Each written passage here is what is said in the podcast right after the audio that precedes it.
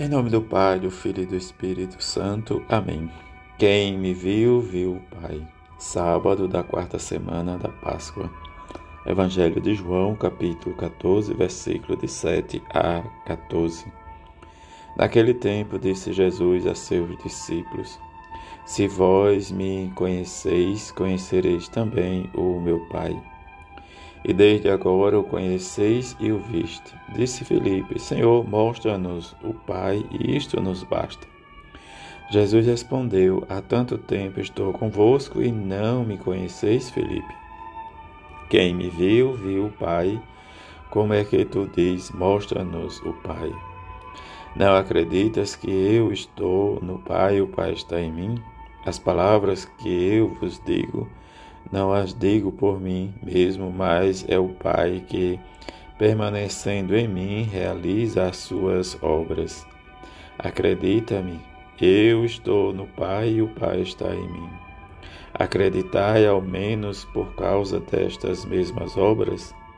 Em verdade, em verdade vos digo: quem acredita em mim fará as obras que eu faço e a fará ainda maiores do que estas Pois eu vou para o Pai, e o que pedirdes em meu nome eu o realizarei, a fim de que o Pai seja glorificado no Filho. Se pedirdes algo em meu nome, eu o realizarei. Palavra da salvação, glória a vós, Senhor. A nossa devoção à Mãe de Jesus, em que experimentamos a sua intercessão, o seu amor mas também levar, experimentar a misericórdia do seu Filho Jesus. Que neste primeiro sábado do mês nós possamos também viver a nossa experiência, a devoção à Virgem Santíssima, experimentar e sentirmos que somos resgatados por Deus para proclamar suas maravilhas, Ele que nos chama das trevas sua luz admirável. Com esse pensamento da antífona de entrada, em que possamos viver este mistério pascal e diante da nossa vivência pelo nosso santo batismo, que possamos render graças e sermos gratos à misericórdia de Deus. Os Atos Apóstolos continuam o testemunho, como nos diz Lucas, vamos dirigir-nos aos pagãos. E vai se alargando a, a partir e a maneira em que os discípulos de Jesus vão se agregando, se agrupando e crescendo o número diante do discurso da ressurreição. Diante do discurso, hoje, diante né, da coragem de Paulo e Barnabé em declarar que era preciso anunciar a palavra de Deus, primeiro a vós, mas como rejeitais, vos considerais indigno da vida eterna, e agora eles vão se dirigir aos pagãos. Diante disso, levar a palavra de Jesus àqueles que estão distantes ou se afastaram da comunidade, mas também, como nos diz a própria palavra, nos diz de, de Deus hoje também, que nos lembra a inveja, diz e as blasfêmias que os próprios discípulos diz, foram acusados pelos judeus e por aqueles que recusaram o nome de Jesus.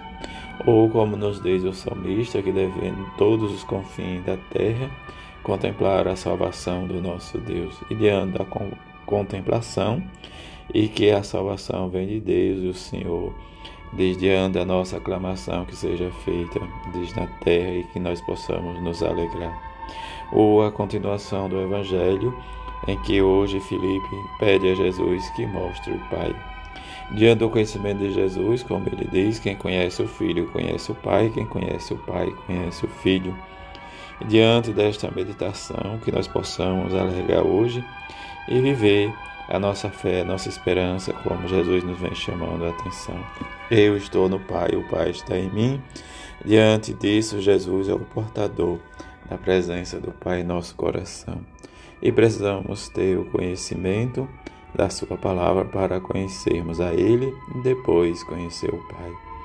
Diante desse conhecimento que nos torna íntimo a Jesus e diante da nossa intimidade, nós possamos viver a unidade. Jesus é um com o Pai e diante desta unidade, o Pai é um com Ele, porque eles se conhecem na mais profunda intimidade. Conhecer e visto nos leva a refletir diante da circunstância em que cada vez que nós conhecemos a palavra de Jesus e que Deus nos dá a conhecer e que nós precisamos contemplar e ouvir a Jesus. Ele que revela o Pai, o Pai revela Ele, mas que precisamos fazer esta experiência. Diante da nossa experiência, nosso discipulado, precisamos viver e testemunhar o que os discípulos testemunhou a Jesus ressuscitado.